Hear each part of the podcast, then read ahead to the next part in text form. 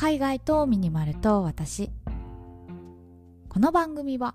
東南アジアでミニマルライフを送っているミニマリストのマーヤが100日間のシンプルライフを通して感じた偏愛アイテムをご紹介する番組です。100日間のシンプルライフ。ルールはたった2つ。1すべての持ち物をクローゼットにしまう。2 1日1アイテム引き出す。このラジオが物で溢れている皆さんの日常のスパイスとなれば幸いです。はい今日は2月25日金曜日ということでようやく週末ですね。皆さん本当にお疲れ様でした。私はですね今週なぜかバタついておりまして本当に忙しいっていう感じあの心をなくすっていう方ね。なんかスケジュール管理もできていなくて納期に追いやられていてああ仕事仕事仕事みたいな感じで全然ポッドキャストの収録も滞っていたなと反省しております。この週末でねちょっと自分らしさというか余白を取り戻しに行きたいなと思ってるんですけど皆さんもどうかねゆるゆるとした週末をお過ごしください。でねあの前回のラジオでお話ししたんですけど実は私昨日誕生日でしてポロッとねあの私誕生日なんだよねみたいなこと言ったらたくさんコメントいただいて本当にありがとうございました。あのツイッターでメッセージもらったりあとはあのスタンド FM のねコメント機能でおめでとうって言ってもらったりあとレターいただいたりしていや声でつながる中って素敵だなと本当にね心の底から震えました。ありがとうございます。いやこれからもねポッドキャスト私らしくまあ不定期になりますが配信していきますので皆さんどうかお付き合いください。ということで今日も早速お話ししていこうと思うのですが、えー、持ち物のお話をしていきます。113日目。iPhone 13 mini の話をしたいと思います。これね前回のラジオまだ聞いてないよっていう方いらっしゃったらなんですけどあの前回ね私 iPhone13 mini が欲しすぎてたまらんみたいなことをずっと語ってたんですよ。あのベトナムね iPhone 売ってるんです。売ってるんですけど Apple ストアがそもそもないのであの携帯ショップ家電量販店とかああいうところのその代理店みたいな感じで買うんですよ。でその代理店がね、まあ、ベトナム人に合わせて仕入れてるのか知らないんですけどあの13とか13プロプロマックスとかあの辺はね品揃え豊富なんですけどミニとか SE とかちょっと小さいサイズってベトナム人にあんまり受けないんですよね。あの YouTube 見たりとかカメラ撮ったりとかベトナム人そういうのが好きなんでサイズが小さいっていうのは結構デメリットにとらわれがちなんですよ。でもう1週間ちょっと探してもなくてもう夢にまで出てきた。あの iPhone13 mini が欲しすぎるって言ってもう洗脳状態をね夢にまで出てきたんですけどそれがね昨日誕生日の日に見つけたんですよ、まあ、正確に言うと見つけてもらったんですけど。そうそう。ということで久しぶりに大きな買い物したんで今日は iPhone の話をしたいと思います。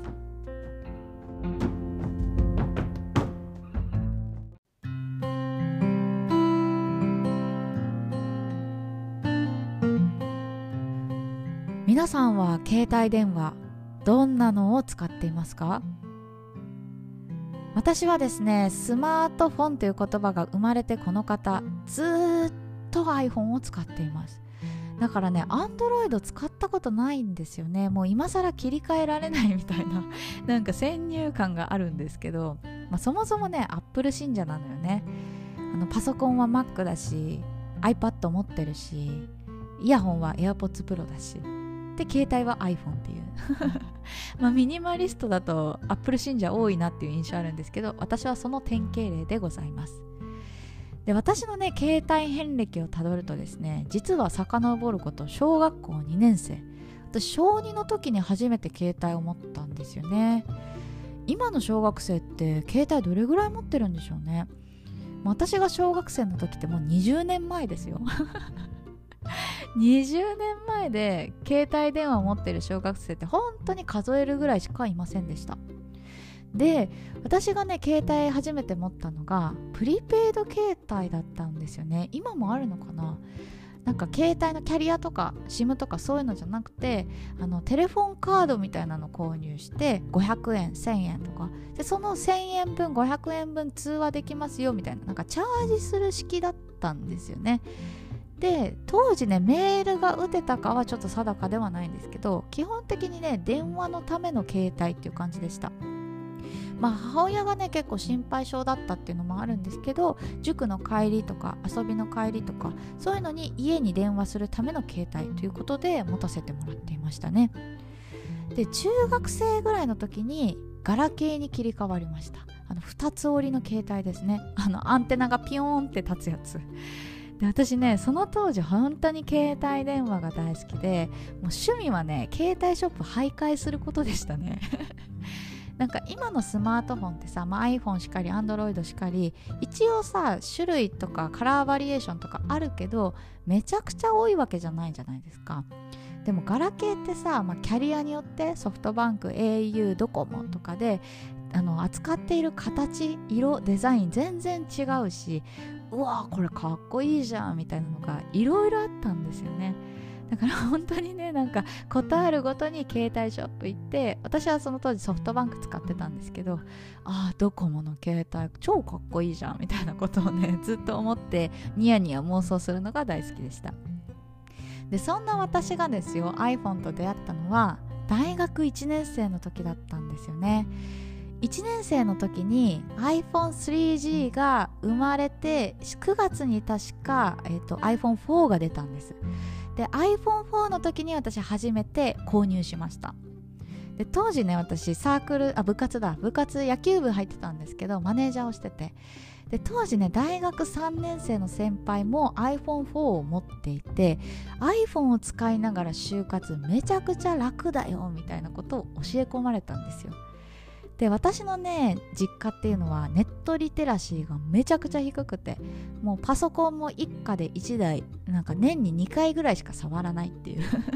それぐらいねウェブから距離が遠かった生活を送ってたんですけど iPhone ゲットしたことによってウェブってこんなに素晴らしいんだとかワードすげえとかなんかそういうのねまず携帯から学ばせてもらったんですよね。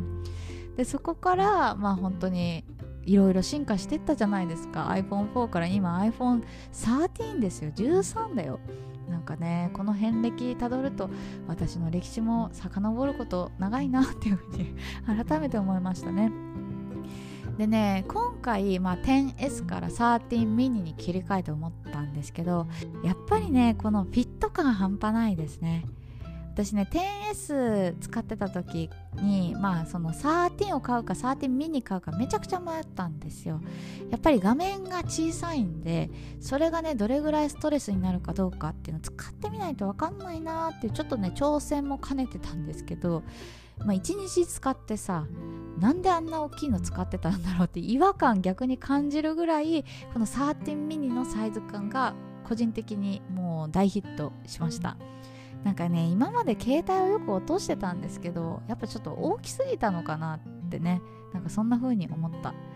私の場合 YouTube は iPad で見るしあと本は Kindle で読むんであんまりね画面を酷使して文字を見るとか映像を見るってことをしないんですよ。だからそういう方私みたいな方もしいらっしゃったら絶対 iPhone mini とか SE とか小さいサイズいいと思います。本当にねポッケに入れた時も楽だし超絶おすすめですね。で今回ね久しぶりに大きい買い物して思ったんですけどやっぱりねなんか誕生日に大きい買い物ってちょっとすがすがしいなって思いました。今までね欲しいと思ったらすぐ購入するっていう即決スタイルだったんで自分がね大きい買い物した時にいつ買ったかって正直あんまり覚えてないんですよね。まあ漠然とは覚えてるけどさ。で今回 iPhone13 mini をたまたまな誕生日の日だったんですけど誕生日に合わせて買ったとかっていうわけじゃなかったんだけどたまたま誕生日の日に大きい買い物をしたから、まあ、来年ね自分が誕生日になる時にあこの携帯も誕生日 1, 1歳なんだとかね なんかそういう風に一緒にねなんかお気に入りのアイテムと年取れるっていうのは素敵だなっていう風に思いました。まあなかなかねそんな誕生日に合わせて大きい買い物するぞみたいなことってないと思うんですけどもしね あの直近でお誕生日の方いらっしゃったらあの大きな買い物おすすめですんでこの欲しいもののリスト作ってみてはどうかなと思います。ちなみに私が買った携帯は iPhone13 mini の 128GB のホワイトですね。いや私ホワイトが好きすぎて絶対携帯はホワイトって決めてるんですけどはいこの話はまた今度したいと思います。ということで最後まで聞いていただいてありがとうございました。明日は何を話そうかな？